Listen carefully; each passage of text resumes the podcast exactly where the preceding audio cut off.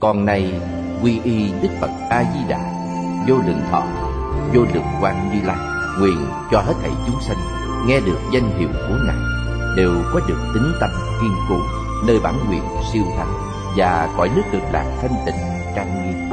Còn này quy y pháp môn tịnh độ, Tính nguyện trì danh, Cầu sanh cực lạc, Nguyện cho hết thảy chúng sanh Đều được thọ trì tu tập phương tiện thành Phật tối thắng này. Còn này, quy y Đức Quan Thế Âm Bồ Tát, Đức Đại Thế Chí Bồ Tát và Thanh Tịnh Đại Hải chúng Bồ Tát, nguyện cho hết thảy chúng sanh đều phát Bồ Đề tâm, sanh về cực lạc, nhập thanh tịnh chúng, chống thành bậc đạo.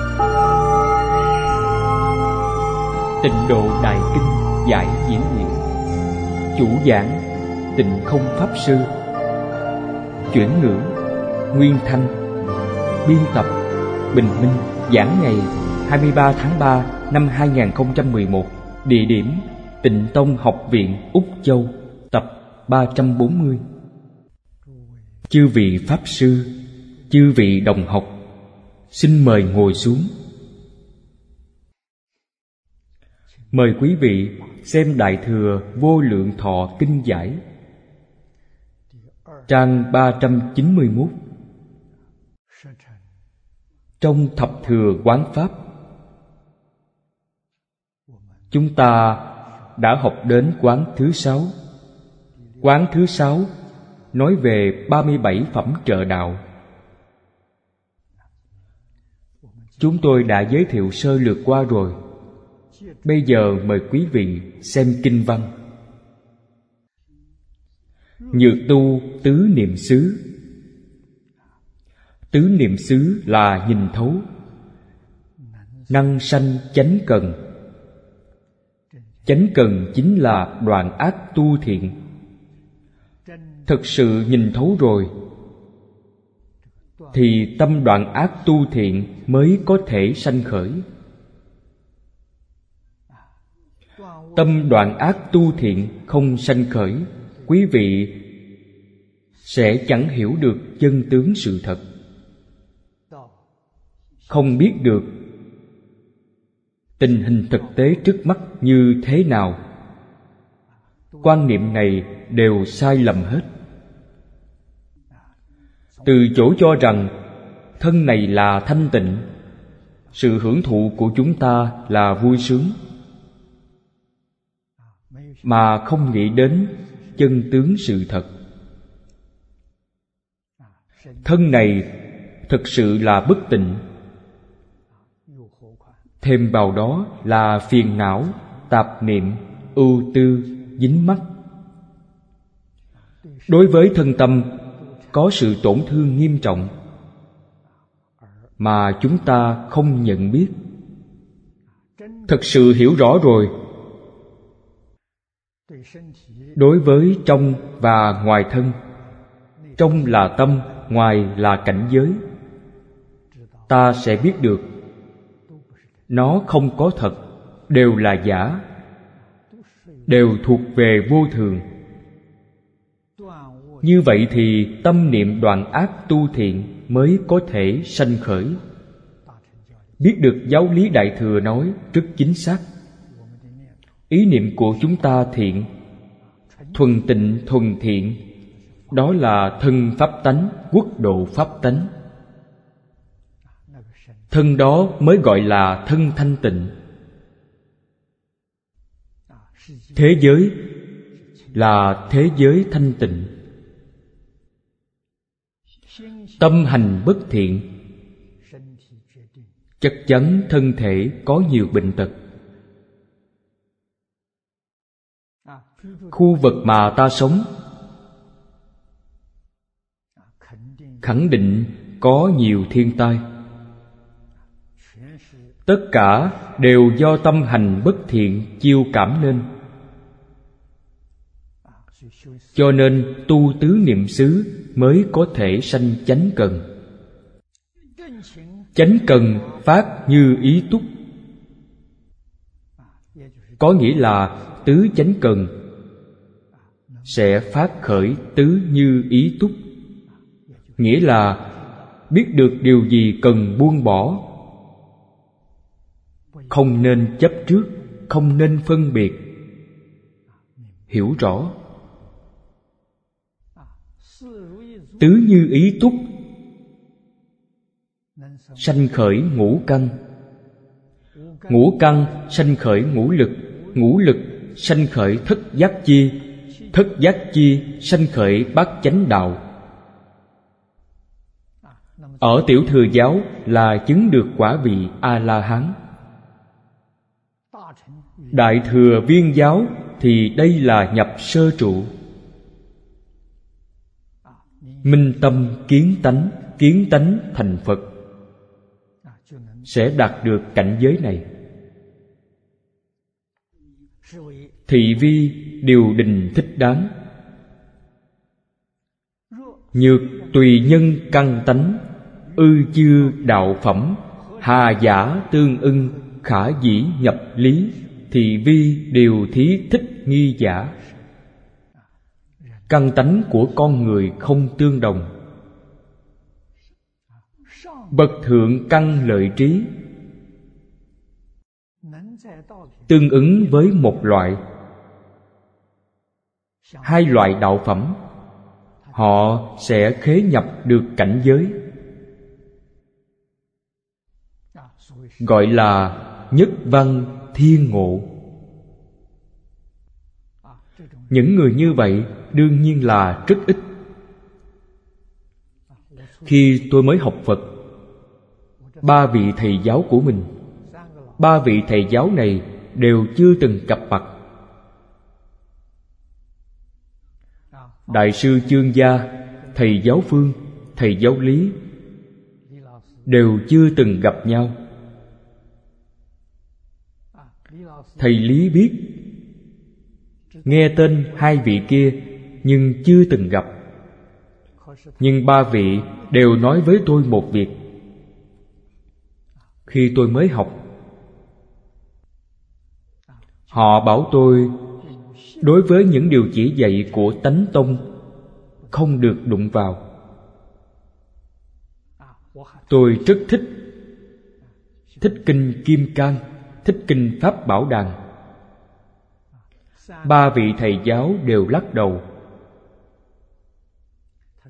Họ nói những bộ kinh này là đối với bậc thượng thượng căn.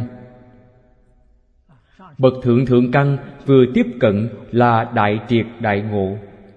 Chúng ta không thuộc hàng thượng thượng căn không phải hàng thượng thượng căn học những bộ kinh như thế rất hoan hỷ.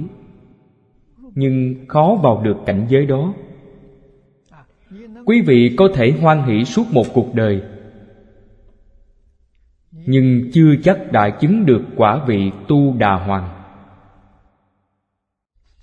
Nguyên nhân gì vậy?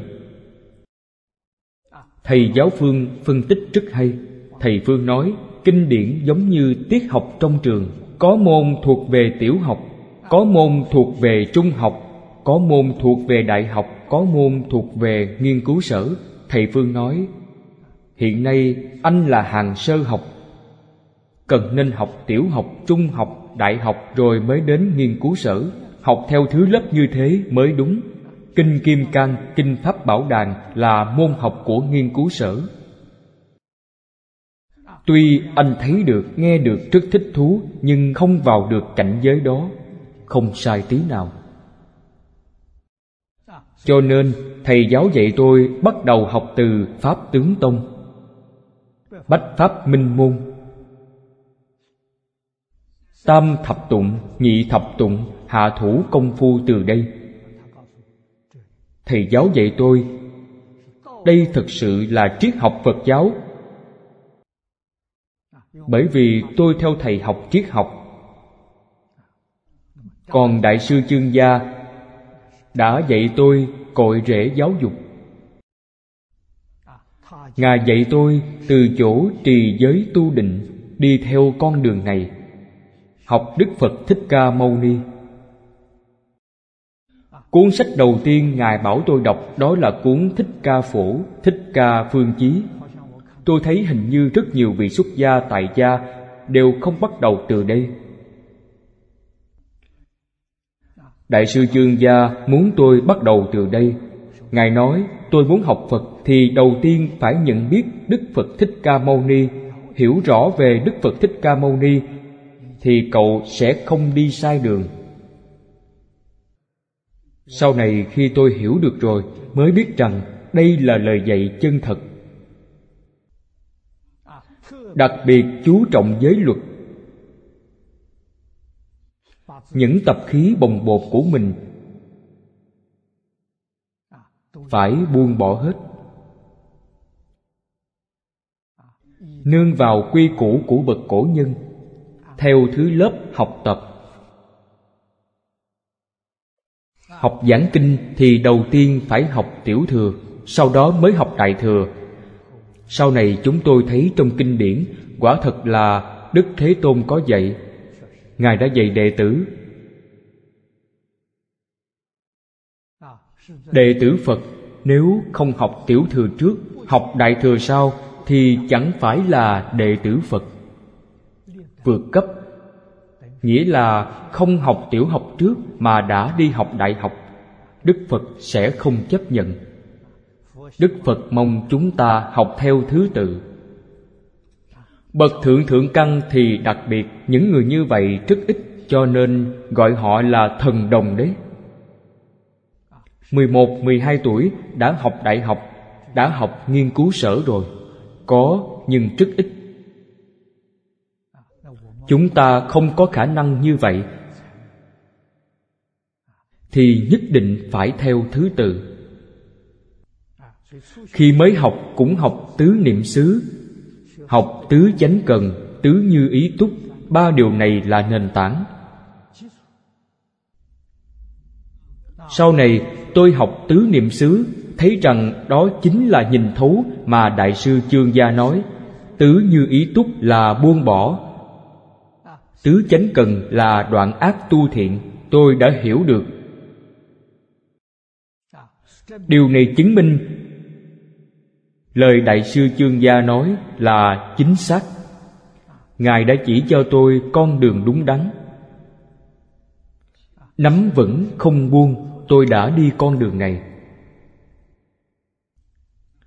Từ đó cho thấy, ngũ căn. Trước, nếu không đủ ba qua mười hai phẩm, thì sẽ chẳng có căn, lấy đâu ra căn. Không có căn làm sao có năng lực?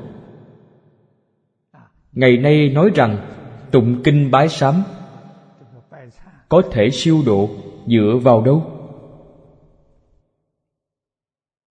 Quý vị có căn có lực thì mới có thể siêu độ được chứ. Không căn không lực, siêu độ chẳng có hiệu quả đâu. Tự truyện của pháp sư đàm hư có ghi trong ảnh lọc hồi ức lục. Khi ngài chưa xuất gia đều là người học phật, đồng tham đạo hữu, có vị cư sĩ họ lưu. Tám năm bên cửa lạnh đọc lăng nghiêm. Nhất môn thâm nhập trường thời huân tu. Tám năm chuyên đọc một bộ kinh. Có được một chút công phu. Tâm địa thanh tịnh, nhất môn thâm nhập trường thời huân tu. Ba vị này, khi chưa xuất gia, họ mở một tiệm thuốc bắc. Buổi trưa, không có khách, họ ngồi trong tiệm ngủ gục. Cư sĩ lưu thấy hai người hai người này là oan thân trái chủ của cư sĩ lưu vì một chút lợi nhỏ mà kiện nhau ra tòa. Cư sĩ lưu đã thắng kiện. Hai người này thua kiện. Nên treo cổ tự sát. Cho nên cư sĩ lưu rất hối hận. Cảm thấy mình không nên vì một chút lời nhỏ đó mà khiến cho hai người này phải mất mạng. Thấy hai người này đến, biết được sẽ phiền phức, ma quỷ đến mà. Họ đến báo thù chăng? Hai người này đến trước cư sĩ lưu quỳ xuống. Cư sĩ lưu lo lắng hỏi, hai vị đến đây có việc gì không? Họ nói đến cầu xin siêu độ cho cư sĩ lưu nghe vậy thấy yên tâm rồi, cầu siêu độ chứ không phải đến làm phiền. Ông nói, quý vị muốn tôi phải làm như thế nào? Làm việc siêu độ như thế nào? Họ nói, chỉ cần ông đồng ý là được rồi. Được, tôi đồng ý. Ông thấy vong hồn này bước lên đầu gối của mình, bước lên vai và thăng thiên. Đó là gì? Có công phu đấy. Có căn, có lực. Tu tập, có căn, có lực. Quý vị xem, không cần hình thức gì hết. Chỉ cần đồng ý là được. Dựa vào công đức tu học của quý vị, giúp họ được siêu sanh. Hai vong hồn này đi rồi, hai vong hồn khác tới. Ông thấy vợ mình dắt theo một đứa nhỏ. Họ đã qua đời rồi. Họ đến cầu xin siêu độ cũng là phương pháp này. Chỉ cần đồng ý là được rồi. Đạp lên đầu gối, bước lên vai, đi lên trời. Không có căn không có lực, nghĩa là không có công phu thực sự thì dựa vào đâu? Kinh văn mọi người đều biết đọc. Sám nghi ai cũng học được. Như mấy năm nay, chúng ta khởi xướng tam thời hệ niệm. Có hiệu quả. Vì sao vậy? Bởi nhiều người làm. Bất luận là tại gia hay xuất gia, có được hai ba người có căn, có lực, thì sẽ được hiệu quả, có thể đạt được hiệu quả. Cho nên, người đông rất có lợi. Thật sự có căn, có lực, chỉ cần một người là được rồi không cần đông người. Đông người vì chủ pháp. Những người đánh pháp khí không có căn, không có lực, nhưng trong đại chúng có người thực sự tu tập, nương vào sức mạnh của vị này. Nương vào công đức tu tập của họ mà được siêu độ. Mỗi pháp hội chỉ cần một hai người là được. Chúng ta hiểu được đạo lý này rồi, mới thấy thật tu, thật sự thực hành quan trọng biết bao. Việc gì cũng phải nương vào chính mình. Đây là chỗ đáng tin cậy nhất. Sau này cư sĩ lưu xuất gia, hoàng pháp lợi sanh ở phương bắc, đều là những vị tiền bối ông cùng thời với pháp sư đế nhàn nếu tính từ đời tôi, thì khoảng đời ông cố nội tôi. Trước đời ông nội tôi. Có ngũ căn, từ ngũ lực sanh thức giác chi. Thì có năng lực chọn lựa pháp môn. Điều này rất quan trọng. Ngày xưa, phật giáo có mười tông phái lớn. Trong mỗi tông rất nhiều pháp môn. Pháp môn nào thích hợp với mình? Sự việc này vô cùng quan trọng. Pháp môn thích hợp với căn tánh của mình thì rất dễ tu. Ta có thể lý giải được. Lý giải được rồi mới sanh chánh tính và rất quan hỷ học. Nhất là với tri thức ngày nay, chúng ta cũng được coi là hàng tri thức. Rất hứng thú với kinh điển của đạo phật. Vì sao vậy? Bởi trong đó thực sự có đạo lý. Càng học càng thấy quan hỷ. Nhưng lại không đạt được tam muội. Chẳng thể khai ngộ. Chúng ta thường nói, phật pháp mà chúng ta học hoàn toàn là tri thức, chứ không phải trí huệ. Khi tôi còn trẻ, có năng lực học trọng nhớ dai khi chưa học phật rất thích đọc sách, đọc nhiều sách, cho nên tri thức phong phú. Cũng có chút lợi lạc sau này khi giảng kinh. Nương vào những điều đã được học hỏi ngày xưa. Cho nên tôi giảng rất hoạt bát. Căn tánh của chúng sanh hiện nay thích nghe nếu thọ mạng của tôi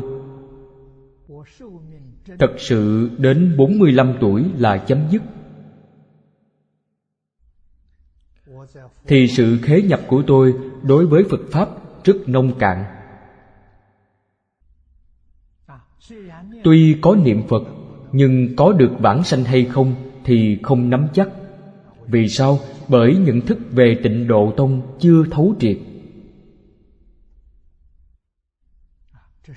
Thọ mạng của tôi được kéo dài. Tôi cũng không ngờ là được kéo dài như thế. Hình như là được kéo dài gấp đôi rồi. Lợi ích này đối với tôi quá lớn. Kéo dài thọ mạng được 40 năm. 40 năm này đã khế nhập được kinh luận Đại Thừa. Bản thân mình cũng không thể tưởng tượng được. Sau khi hiểu rồi, Quay lại xem tịnh độ, Tịnh tông, không thể nghĩ bàn. Cho nên, nếu bảo tôi chọn kinh luận, Tất cả kinh mà Đức Phật Thích Ca Mâu Ni giáo hóa suốt 49 năm, Bảo tôi chọn một bộ kinh trong đó, Nói với quý vị, tôi sẽ chọn kinh vô lượng thọ. Kinh Hoa Nghiêm. Kinh Pháp Hoa, Kinh Lăng Nghiêm 25 viên thông Đều trở về Kinh Vô Lượng Thọ. Một câu danh hiệu của phật a di đà đúng là không thể nghĩ bàn. Trước đây chúng tôi đã dùng nhiều thời gian giới thiệu với quý vị. Thật hiếm có. Bản thân chúng ta học tập lãnh hội lại có chư vị cổ đức đã chứng minh cho thấy và giới khoa học thời hiện đại đã chứng nhận. Thì làm sao có thể sai được? Không phải nhắm mắt đi theo người xưa. Nhắm mắt đi theo người xưa cũng có thể đi được. Chỉ cần theo họ thì chắc chắn có thể đi được. Bản thân mình không biết đường. Sau khi hiểu rõ kinh giáo rồi, sẽ biết đường đi.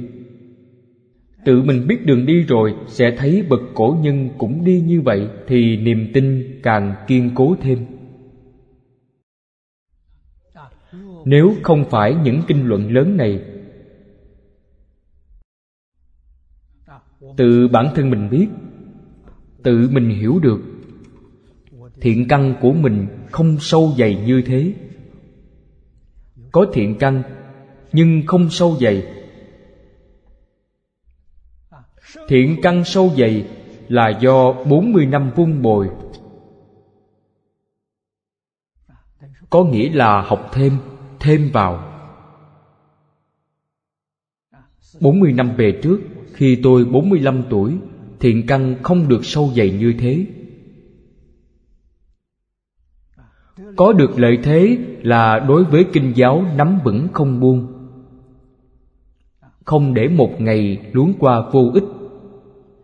Ngày nào cũng đọc, cũng học, cũng giảng. Giảng nghĩa là cùng mọi người chia sẻ tâm đắc trong vấn đề tu học. Được nhiều lợi ích. Nhiều vấn đề đã ngộ ra trong lúc giảng kinh hoặc là trong khi giải đáp thắc mắc. Trong kinh gọi là hoát nhiên đại ngộ, không cần suy nghĩ, người ta vừa hỏi, bèn lập tức trả lời ngay. Cho nên, thất giác tri mới có thể chọn pháp môn nhập chánh đạo. Bát chánh đạo của viên giáo chính là cảnh giới của bồ tát sơ trụ. Pháp hoa là viên giáo, hoa nghiêm cũng là viên giáo. Người xưa phân lăng nghiêm là viên đốn đại giáo. Kinh vô lượng thọ cũng không ngoại lệ. Trước đây chúng ta có học qua cư sĩ hoàng niệm tổ dẫn chứng kinh pháp hoa. Kinh hoa nghiêm cuối cùng đều trở về tịnh độ. Pháp môn tịnh độ không thể nghĩ bàn. Đương tri đạo phẩm tức tứ đế chi đạo đế giả. Tứ đế là khổ, tập, diệt, đạo nói tóm lại, chính là tam học giới định huệ. Tam học giới định huệ là tổng của tất cả pháp. Tứ đế cũng là tổng tất cả pháp. Giảng giải tỉ mỉ hơn tâm học. Thiên thai đại sư trí giả, đem tứ đế phối hợp trong tạng thông biệt viên. Bốn nhân bốn bằng mười sáu đế. Pháp hoa là viên giáo. Tứ đế của viên giáo gọi là vô tác tứ đế. Chúng ta biết khổ tập diệt đạo mà. Kim y viên giáo vô Tắc tứ đế. Khổ. Uẩn nhập giai như. Uẩn là ngũ uẩn. Là sắc thọ tưởng hành thức. Nhập là lục nhập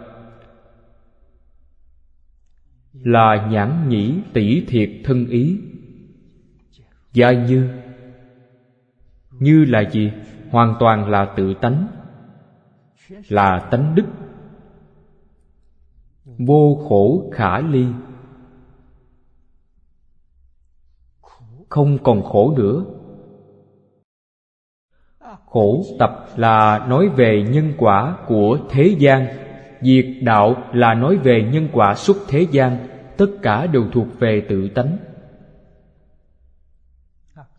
Tập trần lao vốn thanh tịnh, không có tập để đoạn.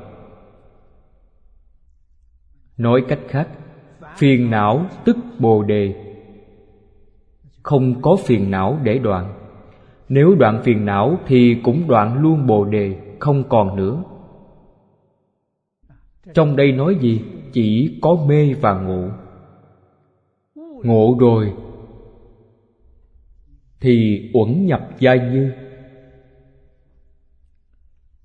Phiền não tức bồ đề, không có chuyện gì nữa.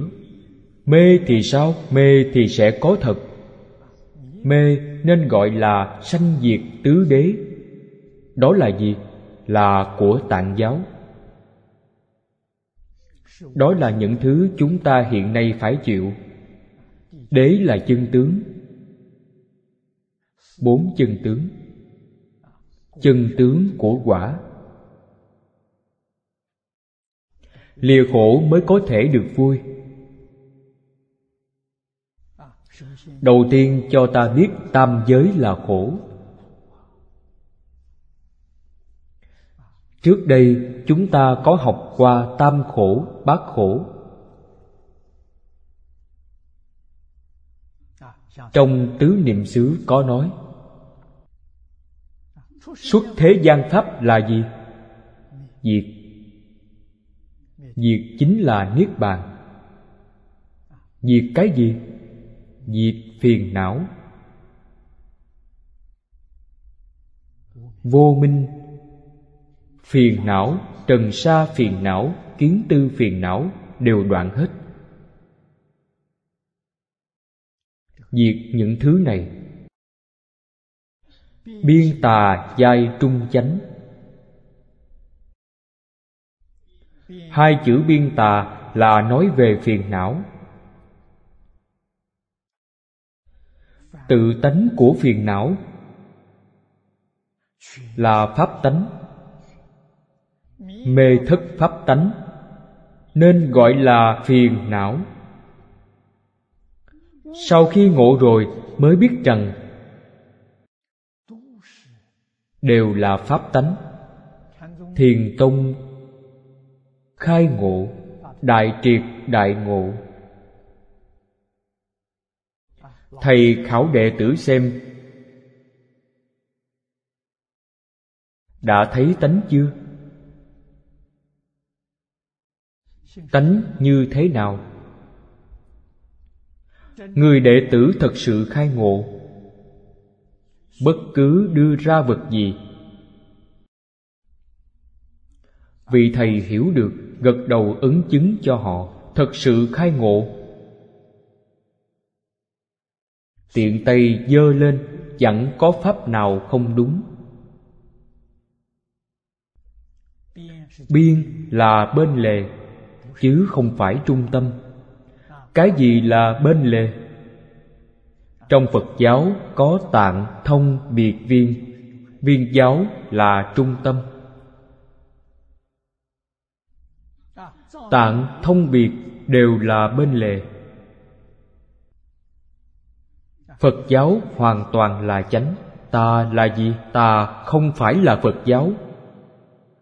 Những tôn giáo khác cũng không rời tự tánh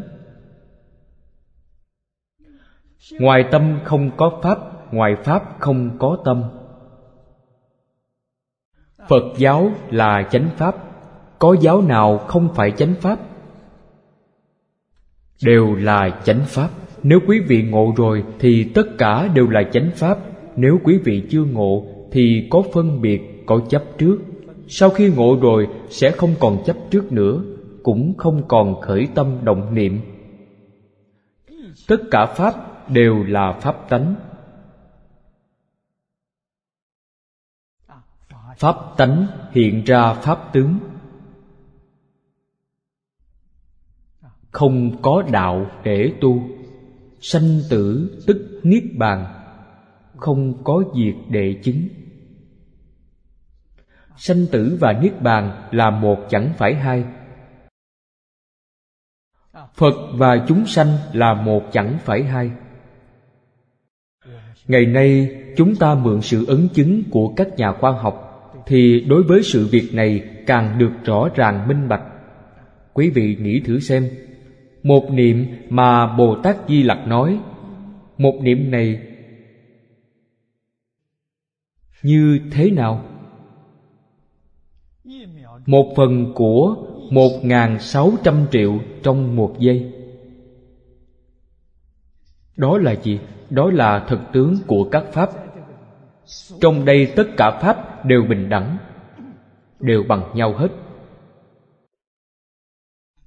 Tất cả mọi hiện tượng trong vũ trụ, như hiện tượng vật chất, hiện tượng tinh thần, hiện tượng tự nhiên, đều do một niệm sanh ra. Một niệm này vừa sanh, lập tức bèn diệt. Trong hội lăng nghiêm đức phật thích ca mâu ni có dạy rằng đương xứ xuất sanh, tùy xứ diệt tận. Tốc độ của nó quá nhanh. Cho nên nói với quý vị, đây là tổng kết của kinh đại bát nhã.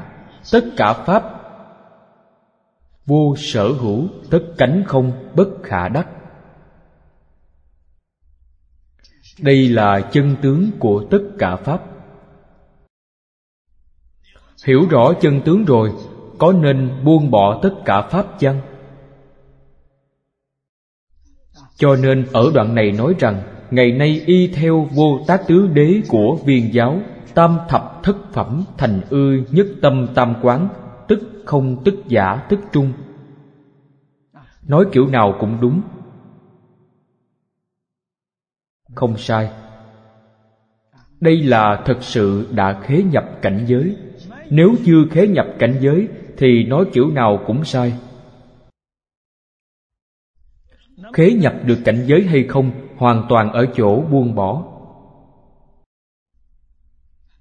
Mê mê như thế nào? Không buông bỏ chính là mê.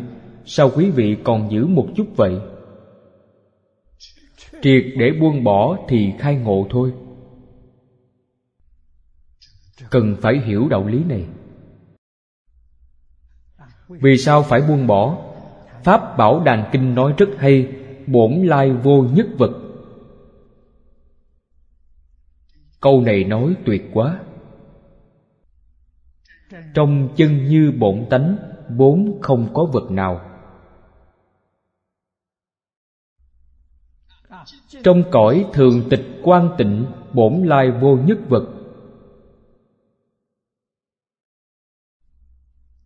Cho nên không có nhiễm tịnh hà xứ nhạ trần ai, không có nhiễm tịnh không có chân vọng, không có thị phi, không có chánh tà. Thật sự trở về tự tánh. Trở về tự tánh là một niệm không sanh. Có niệm là vọng một niệm cũng không có. Niệm a di đà phật có còn chăng? Không còn nữa. Sau khi khế nhập rồi, dụng của nó rất lớn. Dụng gì? Năng sanh vạn pháp. Vạn pháp sanh cách nào? Chúng sanh có cảm. Tự nhiên có ứng. Thật sự không khởi tâm, không động niệm. Cảm ứng tự nhiên. Điều này rất khó hiểu. Trong kinh đức phật đưa ra một ví dụ, ví như đánh trống. Chúng ta đánh trống là có ý đánh nó. Đánh thì nó kêu, đánh mạnh kêu lớn, đánh nhẹ kêu nhỏ. Không đánh chẳng kêu khi chúng ta đánh, trống có nghĩ rằng, ô, người này đánh, ta phải ứng với họ. Không có. Sau khi thấy tánh, pháp tánh này, chúng sanh trong mười pháp giới có cảm, tự nhiên sẽ có ứng. Cho nên hiện tượng này gọi là hiện tượng tự nhiên. Chia hiện tượng này ra làm ba loại. Hiện tượng vật chất, hiện tượng tinh thần hiện tượng tự nhiên, ba loại. Pháp tánh ở đâu? Pháp tánh biến nhất thiết xứ. Tất cả thời, tất cả xứ, không đâu chẳng có pháp tánh. Nếu không có, sao có những thứ này xuất hiện? Chúng ta ví pháp tánh như màn hình hiện tượng đăng sanh vạn pháp, được ví cho sắc tướng trên màn hình. Sắc tướng không rời màn hình, rời màn hình nó sẽ không còn nữa. Đây gọi là ngoài pháp không có tâm, ngoài tâm không có pháp. Hai cái này hợp lại một chỗ. Không có những hiện tượng này, nó cũng tồn tại. Đây gọi là chân. Cho nên, sắc tướng như sắc tướng trên màn hình tivi nó là vô thường, thiên biến vạn hóa. Màn hình là chân thường, vĩnh viễn bất biến. Chúng ta minh tâm kiến tánh tánh là chân thường, vĩnh viễn bất biến. Năng sanh vạn pháp. Sanh cách nào chúng ta cũng hiểu rồi, do cảm ứng mà sanh ra chúng sanh có cảm, tự nhiên nó có ứng. Vì sao vậy? Bởi nó không có khởi tâm động niệm. Không khởi tâm, không động niệm. Sẽ hiểu được, đó là trí huệ bát nhã của tự tánh. Có thể ứng, đó là đức tướng vốn có trong tự tánh. Cho nên tự tánh không có gì hết thường tịch quan không có gì hết, nhưng chúng ta chẳng thể nói nó là không. Trong kinh gọi là không tịch. Không tịch chẳng thể nói nó là không. Bên ngoài có cảm, nó bèn có ứng. Cho nên năng sanh vạn pháp. Câu năng sanh vạn pháp này, khi lục tổ huệ năng khai ngộ, ngài nói ra năm câu. Câu này đã nói lên đức dụng của tự tánh. Tướng trạng của tự tánh, thể tánh. Ngài miêu tả, câu đầu tiên là thanh tịnh, chưa bao giờ bị nhiễm ô. Thứ hai là bất sanh bất diệt. Thứ ba là vốn tự đầy đủ, thứ tư là vốn không dao động. Chúng ta dùng màn hình tivi làm ví dụ, hơi giống đấy. Năng sanh vạn pháp, nó có thể hiện tướng. Chúng sanh có cảm thì nó hiện tướng. Sự cảm này khác nhau rất nhiều cho nên hiện tướng cũng không giống nhau. Muôn sự muôn vật trong biến pháp giới, hư không giới, bao gồm tất cả chúng sanh. Sự cảm của mỗi chúng sanh không giống nhau. Cho nên pháp tánh khởi ứng cũng không giống nhau. Trong hoàng nguyên quán nói, xuất sanh vô tận. Nó có nghĩa là như vậy. Có người tiết lộ cho tôi biết một thông tin. Nói rằng địa ngục địa ngục không có định, nó thiên biến vạn hóa. Ngày nào cũng có địa ngục mới xuất hiện. Quý vị nghĩ xem có hay không? Có đấy. Nó phù hợp với đạo lý này. Địa ngục từ đâu mà có? Từ ý niệm biến hiện ra. Ý niệm hoàn toàn không giống nhau. Địa ngục tùy theo ý niệm của quý vị mà biến ra. Cho nên tạo tội địa ngục sẽ đọa vào địa ngục. Cảnh giới địa ngục hoàn toàn do tự tâm mình biến hiện ra. Nghiệp lực của mình biến hiện ra trong a lại gia. Nếu còn chủng tử thiện, ở trong địa ngục nó cũng khởi tác dụng. Khi bị khổ nạn, tâm lành bộc phát. Bản thân mình chịu khổ, nghĩ đến ngày xưa mình hại người khác mình không nên làm như vậy. Có được ý niệm như vậy sanh khởi, có thể người này sẽ thoát khỏi cảnh địa ngục. Tâm lành không thể phát khởi. Bồ tát địa tạng cũng chẳng độ được người này. Khi nào tâm lành của họ phát khởi phát khởi nghĩa là có tâm sám hối chỉ cần sám hối thì nghiệp chướng được tiêu trừ, sẽ không còn tướng địa ngục nữa. Không tạo tội địa ngục địa ngục có ở trước mặt ta cũng chẳng thấy. Cư sĩ châu kính trụ nói với tôi, khi tôi sống cùng ông ấy Năm đó tôi 26 tuổi. Hình như ông 69 tuổi. Ngang hàng với ông nội tôi. Ông xem tôi như trẻ con. Ông đã nghỉ hưu rồi, Nên thường kể chuyện cho chúng tôi nghe.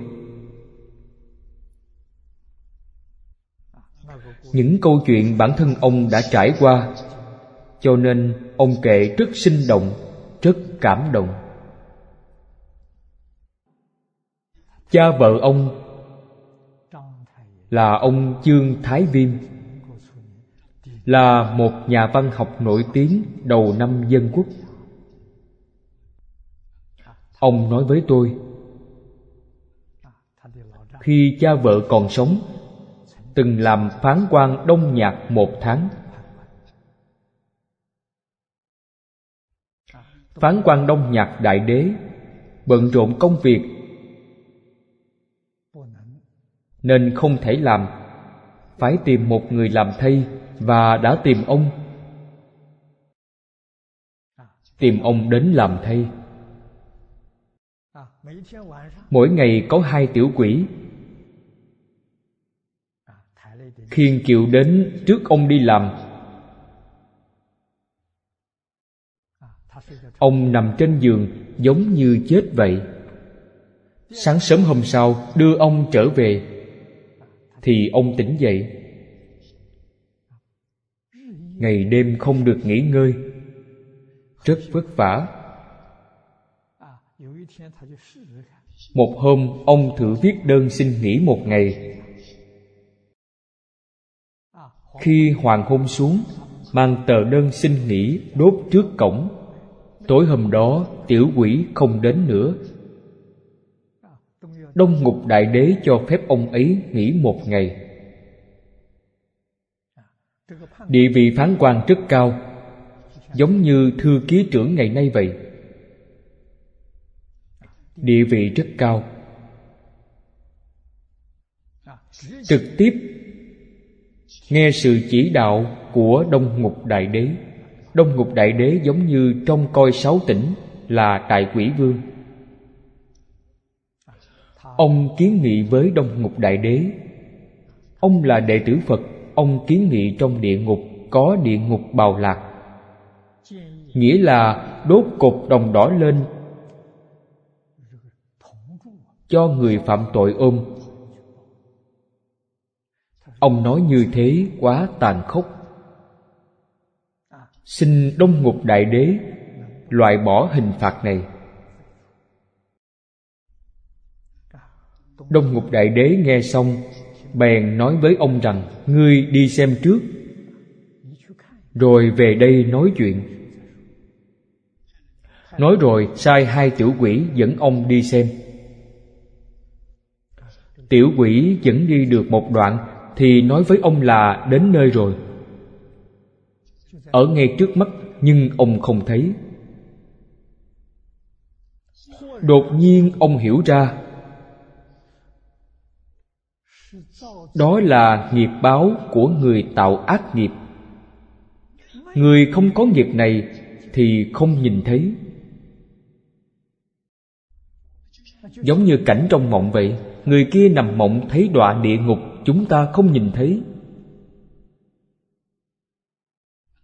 Ông hiểu được tình trạng này rồi, Về sau không đề cập đến nữa. Mới biết rằng địa ngục là do nghiệp báo của mỗi người mà hiện ra. Thế nên địa ngục là vô lượng vô biên, Mỗi người hiện ra là địa ngục của chính người đó. Quý vị hiện ra không phải để người khác chịu, người ta hiện ra cũng không phải để cho quý vị chịu. Tất cả đều là tự làm tự chịu. Qua ngày thứ hai, chương thái viêm trở về. Truyền lại thông tin này, tất cả đều là tự làm tự chịu. Thế nên có rất nhiều địa ngục mới. Quý vị chịu hết tội rồi, thì địa ngục đó cũng không còn nữa, nó sẽ biến mất có tội này thì nó có, không có tội này thì nó không có. Khiến cho chúng ta có sự nhận thức sâu hơn về địa ngục. Trong tứ đế của viên giáo, thì địa ngục không có thật, thiên đường cũng không có thật. Địa ngục và thiên đường đều là bất khả đắc. Cho nên, buông bỏ khởi tâm động niệm phân biệt chấp trước thì quý vị sẽ hiểu rõ chân tướng sự thật.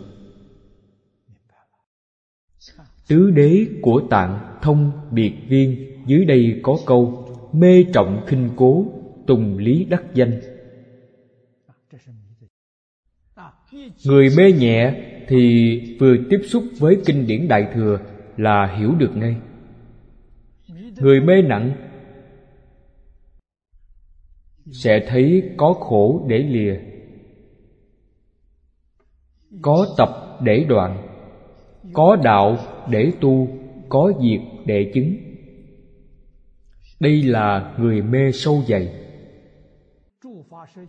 Đối với thực tướng của các pháp hoàn toàn hiểu rõ không mê hoặc. Pháp pháp giai như, pháp pháp giai thị. Không có pháp nào để đắc.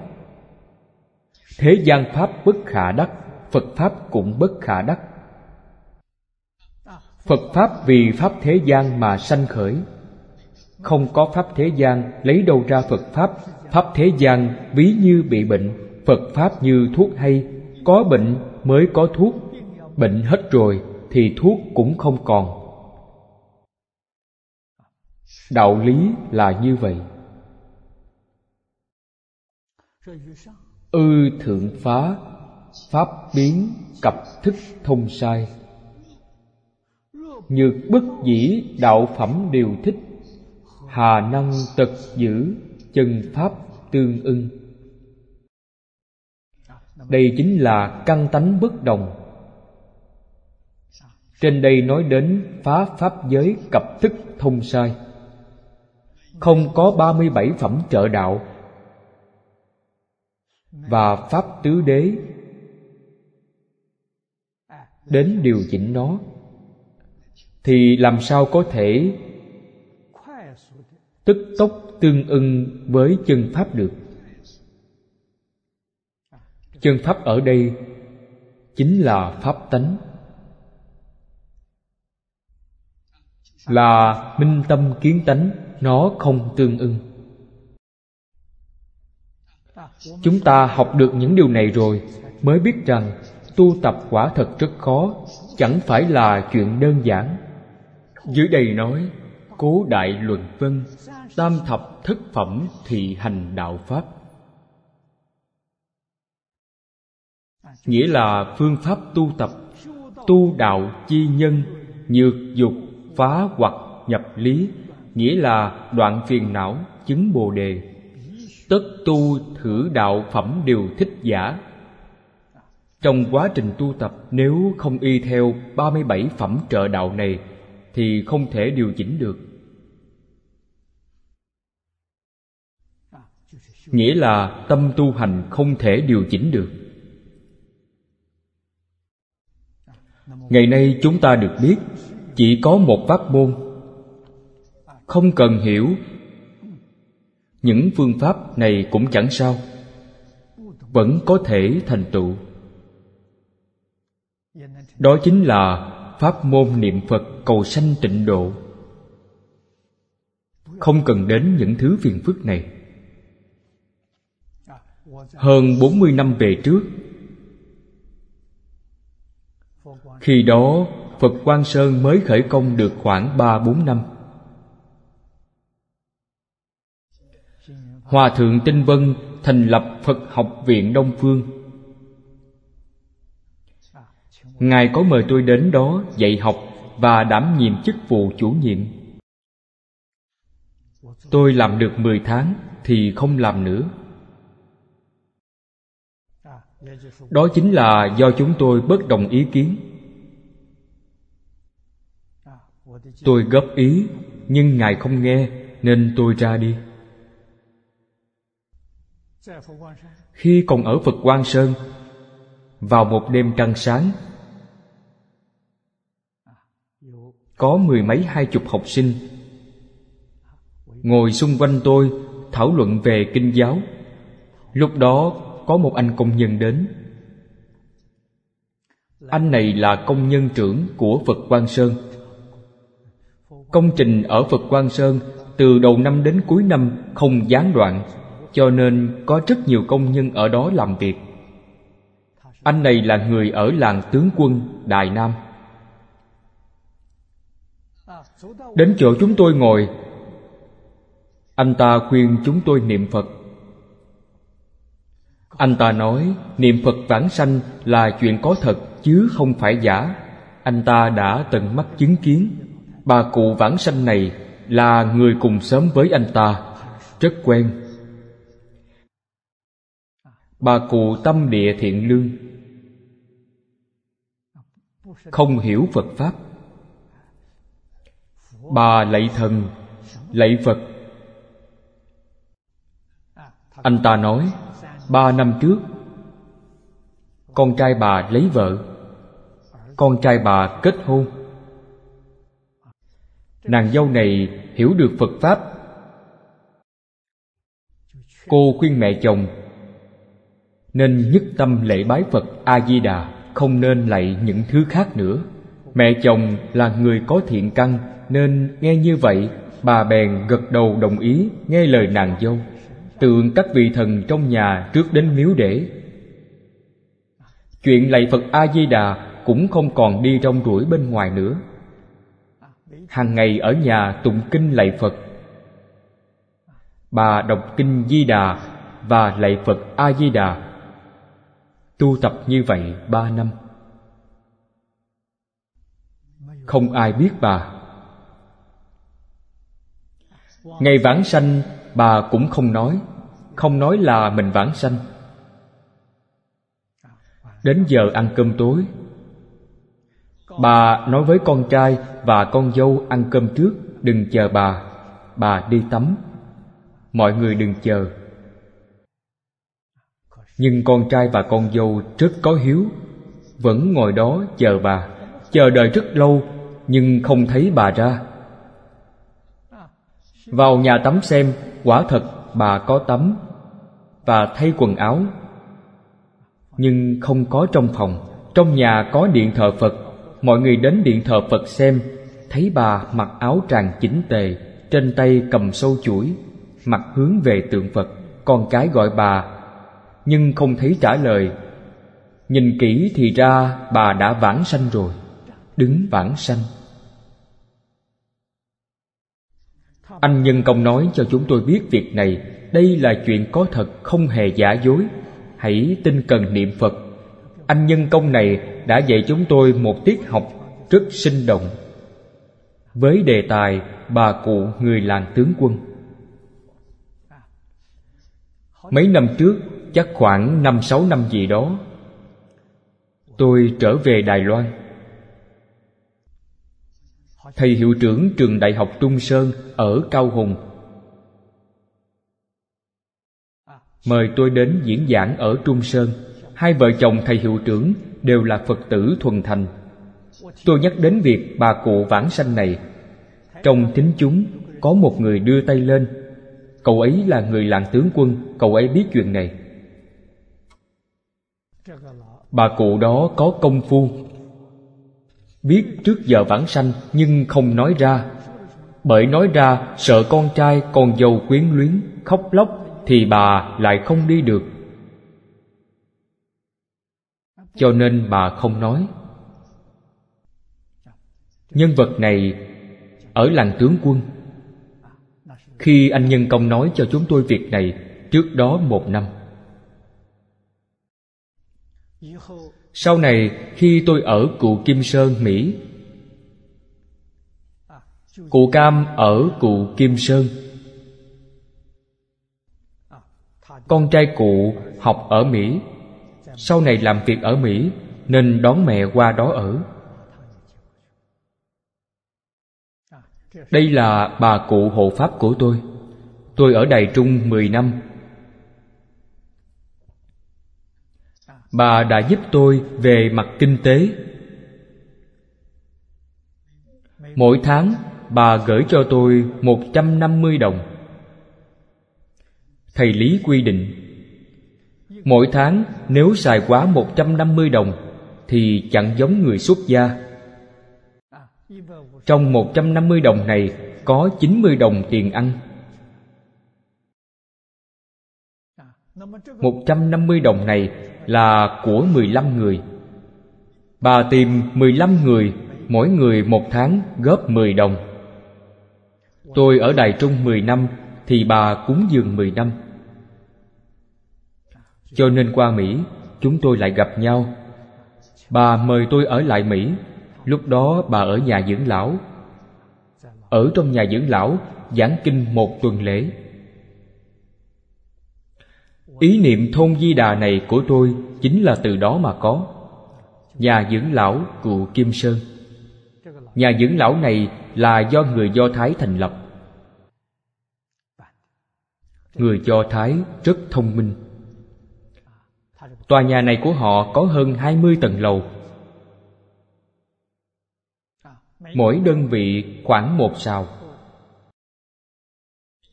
Có phòng khách Phòng ở, nhà kho Còn có một sân thượng nhỏ. Có căn đôi vợ chồng già cùng sống chung. Cũng có người sống một mình. Tổng cộng có hơn 400 đơn vị. Rất nhiều người ở. Quản lý rất giỏi.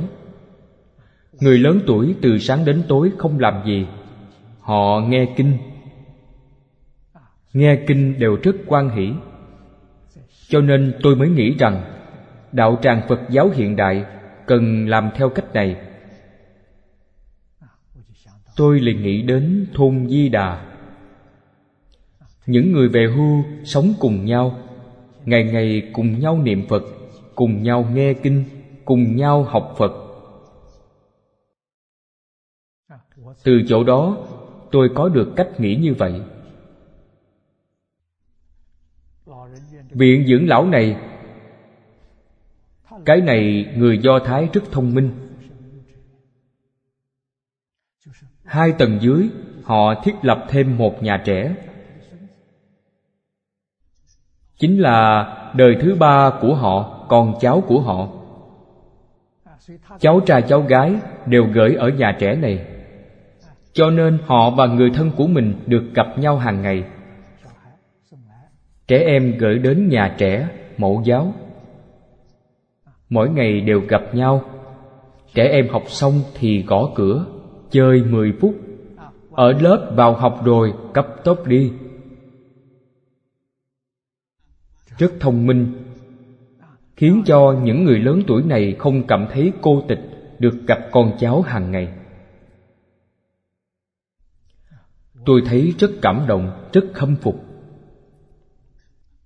Bà Cam nói với tôi rằng bà có một người bạn.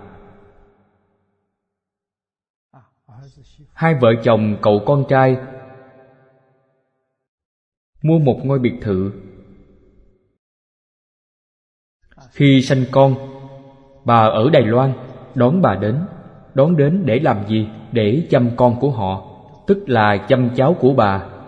Làm việc nhà Giúp con trai bà. Hình như nhiều năm rồi Đứa bé đó cũng đi nhà trẻ. Tối đến Con trai, dâu và cháu về nhà. Buổi sáng khi đi làm, Cũng dẫn con theo, Gửi đến nhà trẻ. Bà mẹ một mình ở nhà, coi nhà. Niệm Phật tu hành. Thật hiếm có. Khi bà vãng sanh, không nói gì với người nhà. Ngày vãng sanh đó, không nói gì với người nhà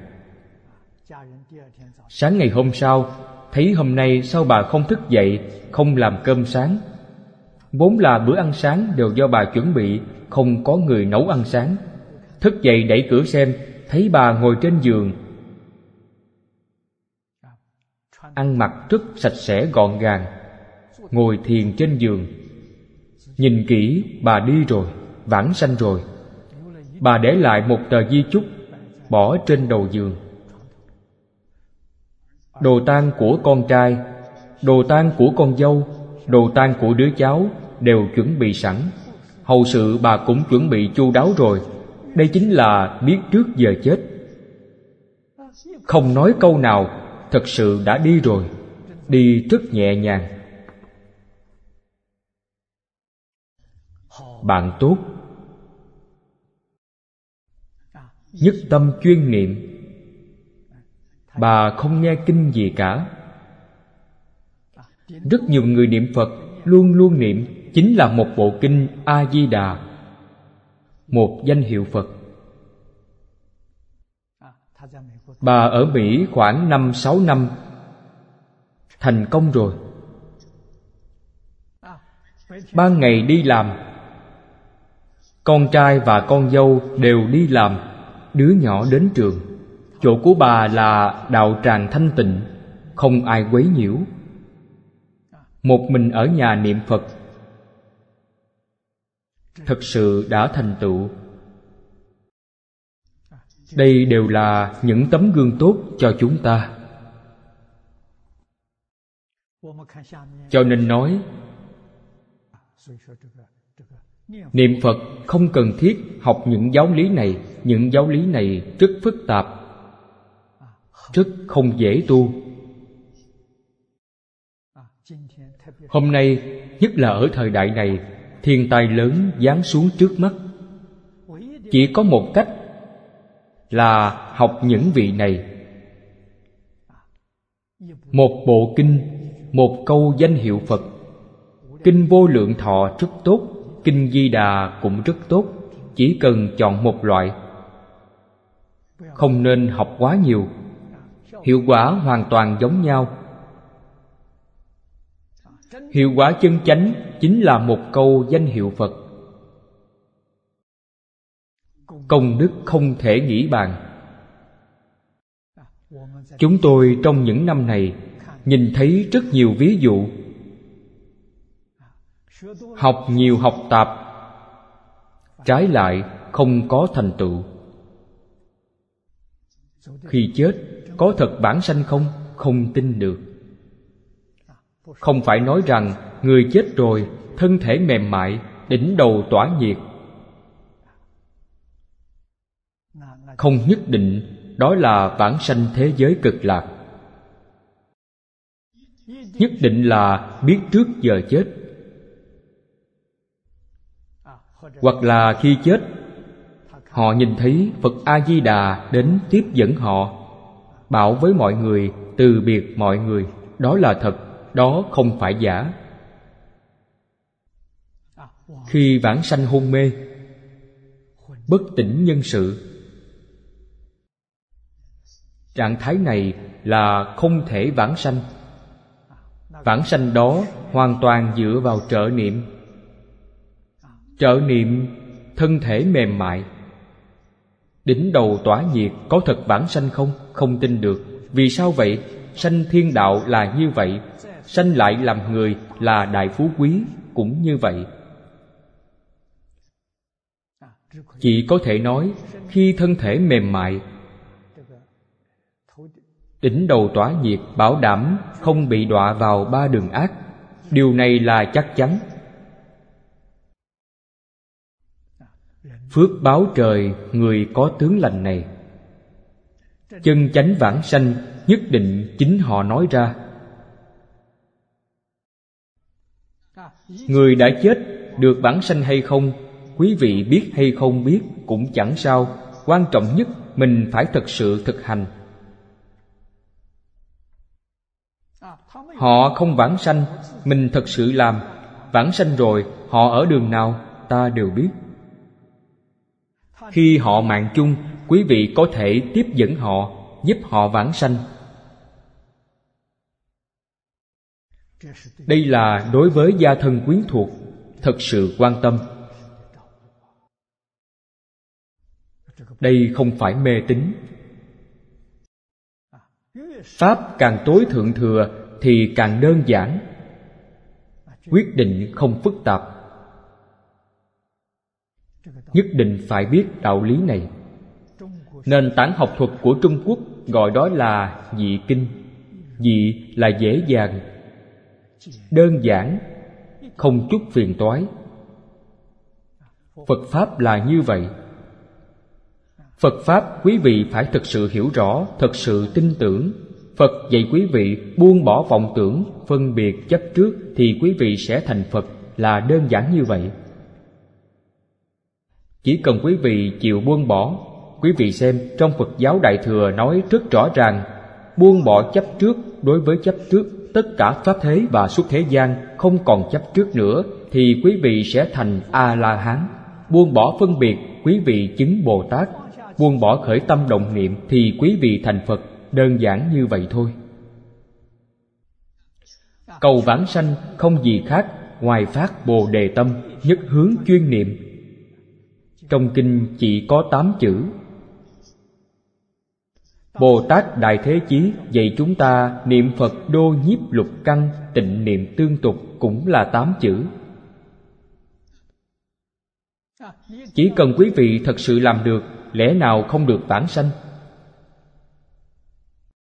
Xưa nay trong ngoài, người học Phật thành tựu thật sự mà nói thì hiệu quả ở sáu chữ là thành thật, vâng theo, thật làm. Họ sẽ thành công. Cảnh giới không thể nghĩ bàn. Chúng ta xem quán thứ bảy dưới đây. Đối trị trợ khai. Đối tức đối đãi. Tức là đối đãi. Trị tức công trị thực sự nói đối trị, chúng ta đều hiểu. Không giải thích, chúng ta cũng hiểu. Vị hành nhân chánh tu quán thời. Ý nói là người tu hành. Khi họ tu quán mỗi ngày, hốt nhiên hoặc giả.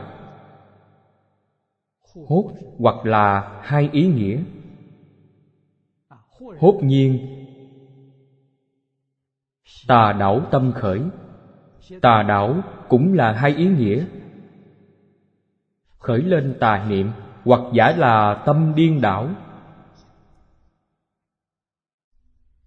Tình trạng này có rất nhiều.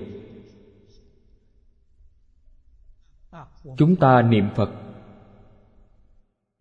Không hay biết tạp niệm đến lúc nào. Hoặc là một thiện niệm khác xen vào, hoặc là niệm ác xen vào. Gián đoạn công phu niệm phật của chúng ta. Mất đi tâm thanh tịnh. Đây chính là chứng ư chánh hành, nó bị chướng ngại. Bất năng tiền tiến là không thể tiếp tục được nữa tùy sở trước tâm, tu dĩ tương ưng chi, pháp nhi đối phá chi. Tức là quý vị chấp trước tâm này. Ví dụ như, từ việc thương nghiệp các đạo hữu này,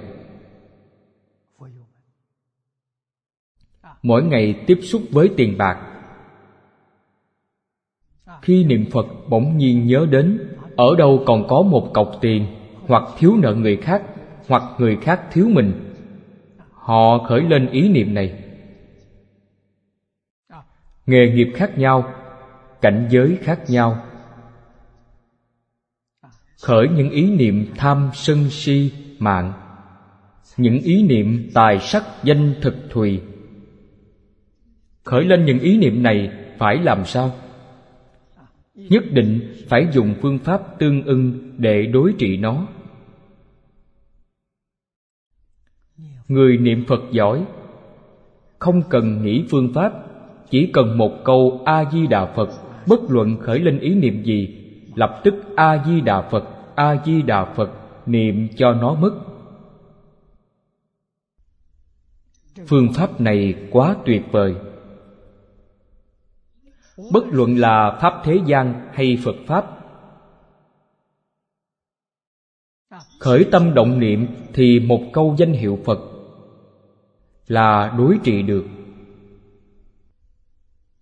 Pháp môn niệm phật này, chánh niệm là a di đà phật, trợ niệm cũng là a di đà phật. Đại sư liên trì nói là chánh trợ song tu. Tám vạn bốn ngàn pháp môn đều có chánh trợ song tu. Pháp môn niệm phật, chánh tu là niệm a di đà phật, trợ tu cũng là niệm a di đà phật. Một câu a di đà phật niệm đến cùng, không cần nghĩ phương pháp khác để đối trị. Không tìm phiền toái. Phương pháp này rất tốt. Trước tâm ký tức, tắc chánh hành khả tiến hết vọng niệm rồi thì quý vị trở lại bình thường. Đô nhiếp lục căn tịnh niệm tương tục. Tương tục rất quan trọng. Không được để danh hiệu phật bị gián đoạn. Niệm từ từ, niệm thời gian dài. Miệng ngưng niệm danh hiệu phật rồi, nhưng trong tâm danh hiệu phật vẫn không mất là đã thành công. Miệng có gián đoạn hay không, chẳng sao cả. Trong tâm của quý vị, thật sự có phật. Quan trọng nhất là điểm này. Trong các buổi giảng, tôi cũng có nói qua mấy lần. Năm đó, tôi ở đài loan. Ngày tết, có một bà đến thư viện chúng tôi chúc tết bà nói với tôi, mấy năm nay, công phu niệm phật của bà niệm rất tốt. Cái gì bà cũng buông bỏ được. Nhưng có điều không buông bỏ được đứa cháu trai, không buông bỏ được cháu trai. Bèn đến hỏi tôi tôi bảo bà rằng, bà đem cháu trai đổi thành phật a di đà thì bà sẽ thành công. Cho thấy rằng tình thân rất nặng. Tuy mỗi ngày không niệm, cháu trai cháu trai cháu trai không niệm, nhưng trong tâm của bà thật sự có. Ngày ngày niệm a di đà phật a di đà phật, nhưng khi nhớ đến cháu trai thì buông bỏ a di đà phật được rồi. Trong tâm bà, cháu trai là trên hết, phật a di đà là thứ hai chướng ngại của bà là ở chỗ này. Cho nên tôi bảo bà, đổi vị trí là bà sẽ thành công. Đặt phật a di đà trên hết cháu trai ở vị trí thứ hai, thì bà sẽ thành công. Trong tâm thật sự có niệm niệm không rời phật a di đà chúng ta niệm a di đà phật nên giống điều gì? Nên giống đứa con hiếu thảo, niệm niệm không quên cha mẹ. Lòng mẹ con gắn liền nhau. Nhưng bây giờ không có hiếu tử, nên ví dụ này không dùng được. Trước đây dùng ví dụ này rất thích hợp, bây giờ dùng ví dụ này không được rồi. Ví dụ gì cũng không hơn được. Vợ chồng là giả có người buổi sáng kết hôn, buổi chiều ly hôn. Như là trò đùa. Người với người toàn là giả tình giả nghĩa. Không có thực lòng. Pháp thế gian và xuất thế gian đều hết cách. Vì vậy, thế gian này bị thiên tai. Nguyên nhân của thiên tai cũng là chỗ này không có thành tính. Chúng ta niệm phật, quan trọng nhất là trong tâm thật sự có phật. Trong tâm, ngoài phật a di đà ra, không có gì nữa. Đây mới bảo đảm được vãng sanh. Đây mới gọi công phu niệm phật thành phiến. Đã thành tựu chúc mừng quý vị. Quý vị mãi mãi thoát vòng luân hồi lục đạo. Quý vị sẽ không vào trong lục đạo chịu khổ. Quý vị vượt khỏi mười pháp giới. Cho nên sự việc này chúng ta nên luôn luôn nghĩ đến. Không nên nghĩ đến chuyện khác. Những chuyện khác đều là tạp niệm. Một là cái khổ trong lục đạo.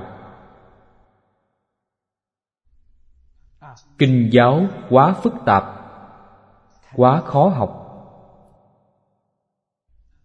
Pháp môn niệm phật này đơn giản như vậy. Dễ dàng như vậy. Chỉ cần thực sự thực hành. Một câu a di đà phật này thông tất cả thông suốt không chướng ngại. Thông thế giới cực lạc, thông thế giới hoa tạng, thông tất cả quốc độ chư phật. Thông thế và xuất thế gian. Chúng ta có cần không? Trong tâm có phật thì không có chướng ngại. Trong miệng có phật, trong tâm danh dự lợi dưỡng ở thế gian này ngũ dục lục trần chưa buông bỏ, không được. Thậm chí, chúng ta cần đến trú trì chánh pháp, ta cần đến hoàng pháp lợi sanh. Nếu tâm chúng ta vướng mắc ở đây, vẫn là chướng ngại. Hoàng pháp lợi sanh quan trọng không? Quan trọng. Cần làm không? Rất cần đừng để trong tâm tùy duyên làm. Tùy hỷ công đức. Để trong tâm là sai. Để trong tâm quý vị không thể vãng sanh. Vậy công đức quý vị làm, tương lai đều là phước báo trời người. Quý vị nghĩ xem, có mong muốn hưởng phước báo trời người không? Lý thế dân làm hoàng đế vẫn đọa địa ngục. Trời người tứ thiền, khi mạng chung còn đọa ba đường ác. Đây là trong kinh phật nói, tội nghiệp của họ không thể hóa giải. Chết rồi đầu thai. Nghiệp lực bên nào mạnh thì vẫn đi trước. Bên nào mạnh, họ thọ báo trước. Các nghiệp khác đều không mất đi, đều tàn trú trong a lại gia. Sau khi quý vị thọ báo xong, chủng tử nghiệp tập của a lại gia lại khởi hiện hành. Mình không làm chủ được. Thật đáng thương thật hết cách. Hôm nay gặp được tịnh độ. Nếu quý vị đem tịnh độ bỏ đi, đó chính là ngu si. Là thật đáng tiếc. Đây là một cơ hội để quý vị có thể vĩnh viễn thoát ly lục đạo mười pháp giới. Quý vị có cần nắm bắt cơ hội này không? Tự mình tu. Tu thành công rồi. Có duyên thì giúp chúng sanh. Dẫn nhiều người đến thế giới cực lạc. Đây là công đức chân thật. Không có duyên, mình đi trước. Đến thế giới cực lạc. Người có duyên với quý vị trong quá khứ, hiện tại đời đời kiếp kiếp, đều cảm ứng đạo giao với quý vị. Họ có cảm thì quý vị có ứng. Ứng hóa mười phương, phổ độ chúng sanh, quý vị có thể làm được. Trong đời này, nếu nói tham đắm việc đó, thì không thông rồi cái này trong đối trị. Trong này nói rất rõ ràng.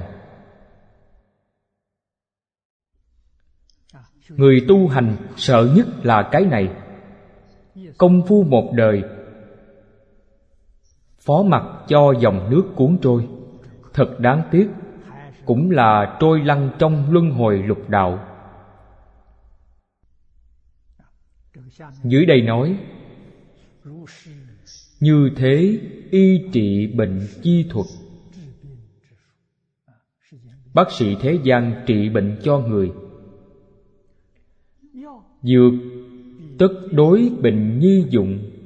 Giá đối chứng hạ dược. Kỳ hoạn, lĩnh bệnh giả tất dĩ nhiệt dược trị chi. Hoạn nhiệt bệnh giả tất chỉ lãnh dược trị chi hoạn bất lãnh bất nhiệt giả, tất dĩ ôn hòa chi dược trị chi, dược lực nhược hiệu, kỳ bệnh tức vũ. Bệnh ký vũ dĩ, thân tức an khang. Đoạn này dễ hiểu. Dùng thầy thuốc trị bệnh để làm ví dụ. Thuốc phải đúng bệnh đây ví dụ cho điều gì? Ví dụ cho phật, vì chúng sanh thuyết pháp. Pháp phải hợp căn cơ, cũng chính là đúng bệnh. Căn tánh của chúng sanh không giống nhau.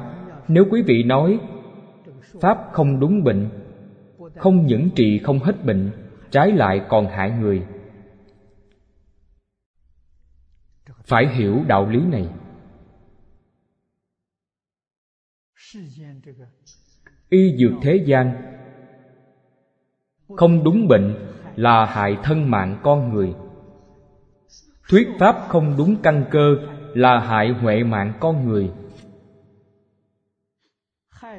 Hại huệ mạng con người, tội lớn hơn hại thân mạng con người nhiều. Thân thì không sao cả. Chết rồi, nếu suốt đời không làm việc gì xấu, kiếp sau trở lại làm người rất nhiều.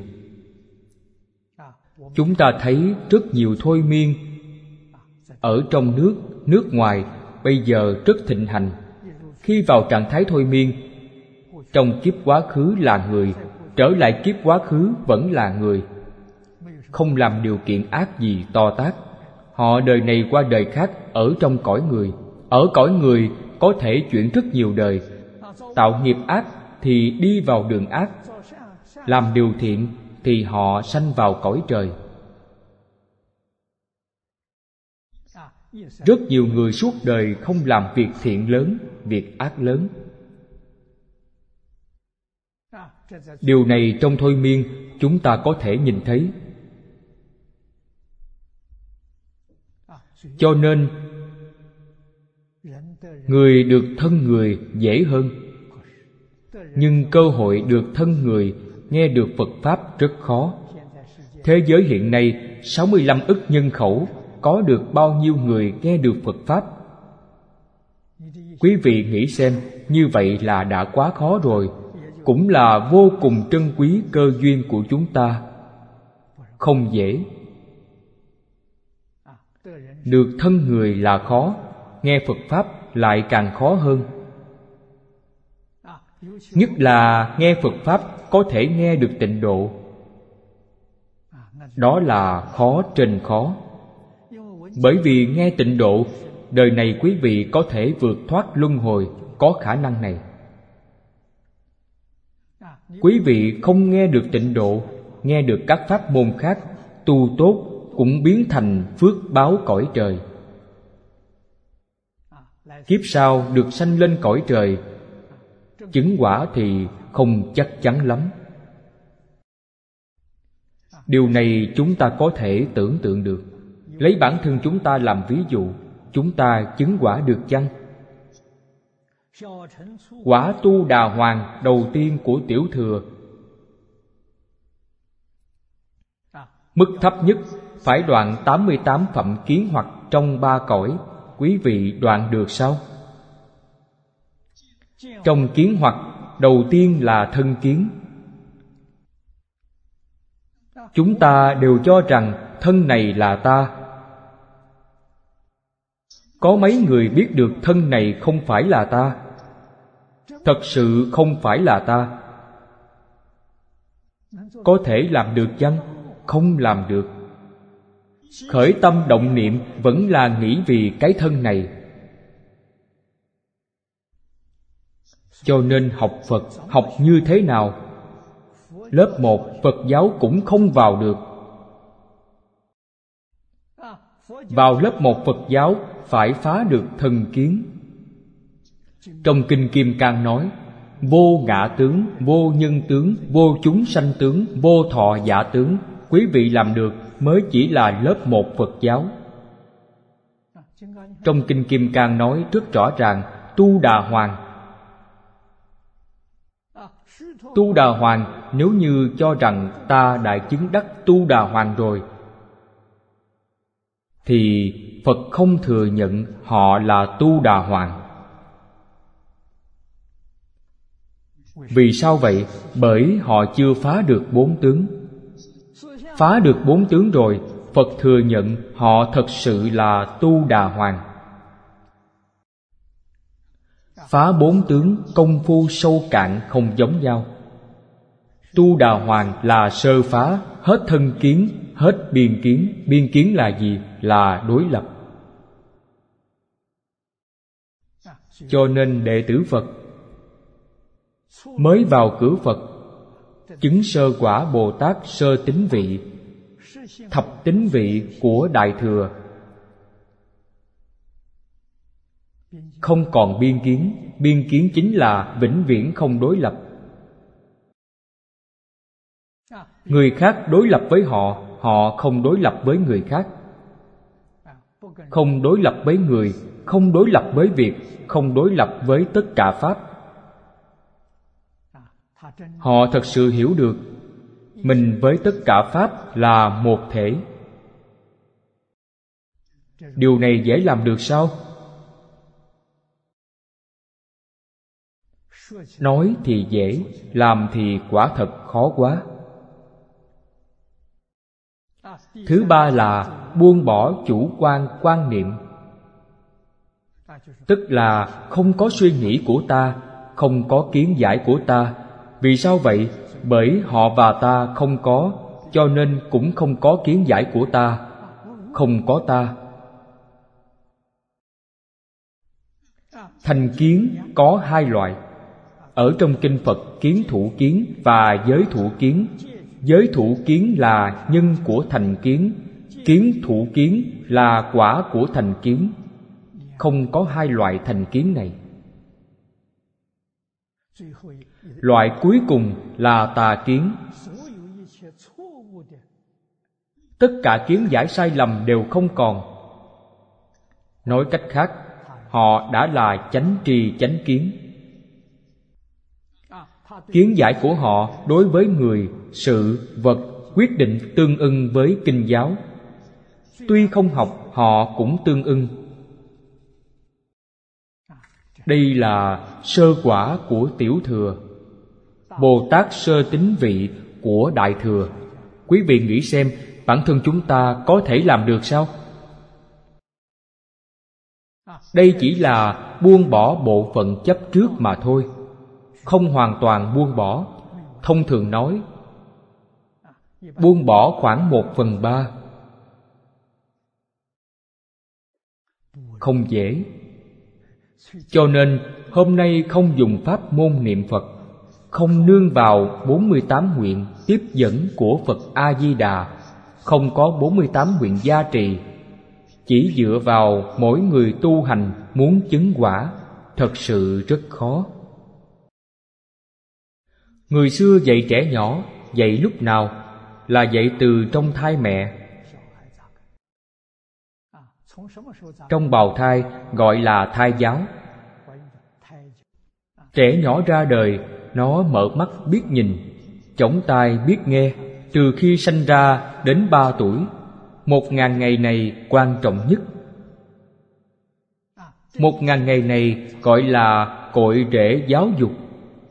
Những gì ngày ngày nó thấy, Ngày ngày nó nghe là nó đang học, Là nó đang bắt chước.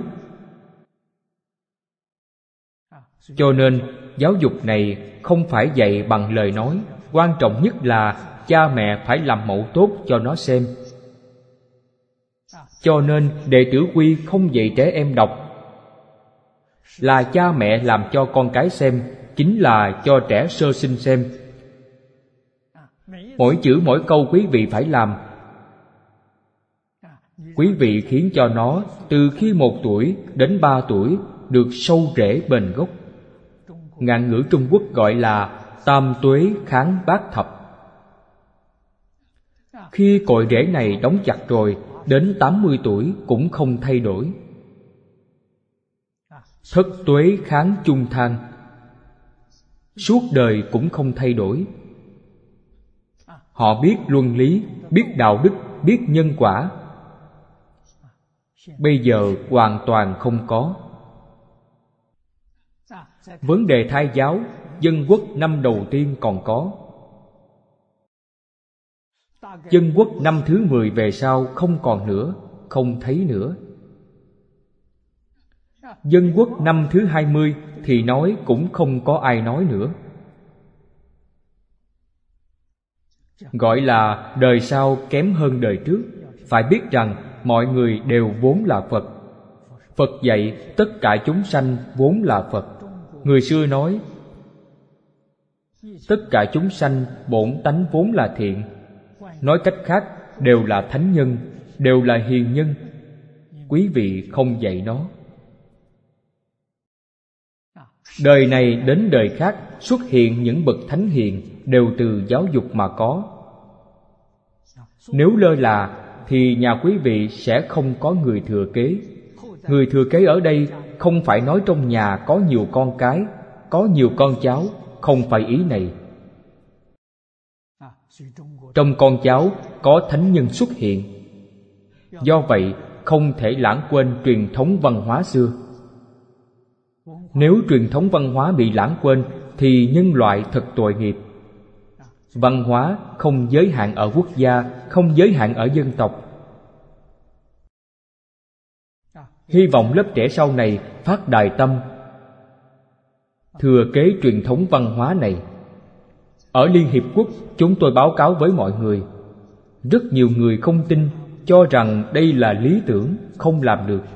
Cho nên chúng tôi ở an vi lô giang thăng trì, làm thử nghiệm ba năm, hiệu quả rất lớn trong thử nghiệm, chúng tôi thấy được người dạy rất tốt, vả lại rất dễ dạy. Chỉ cần thầy giáo làm được, bản thân không làm được thì quý vị dạy không tốt. Cho nên đệ tử quy cảm ứng thiên, thập thiện nghiệp đạo, bản thân thầy giáo phải làm được. Sau đó quý vị dạy thì mới có hiệu quả chính mình không học tốt, quý vị không thể dạy người khác. Cho nên, hôm nay luận về phương pháp đối trị giống như trị bệnh không khác. Chúng ta đang giúp xã hội trở lại như xưa sao? Làm sao giúp lòng người trở lại cái vốn thiện ban đầu? Làm sao giúp chúng sanh trở lại bổn tánh thành phật? Điều này hoàn toàn nhờ vào giáo dục. Nhi ngôn trợ khai giả, cái do tà đảo chi tâm. Chướng tế chánh hành, nhi sử giải thoát chi môn bất khai. Giải thoát là cánh cửa giác ngộ. Bất khai, câu này phải để lại giờ sau nói tiếp.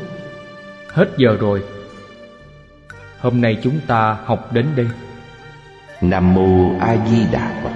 Nguyện đem công đức này hồi hướng bốn ân và ba cõi. Nguyện khắp pháp giới các chúng sanh. Đồng sanh cực lạc thành phật đạo. Chúng phật tử đạo tràng tịnh độ. Nam mô a di đà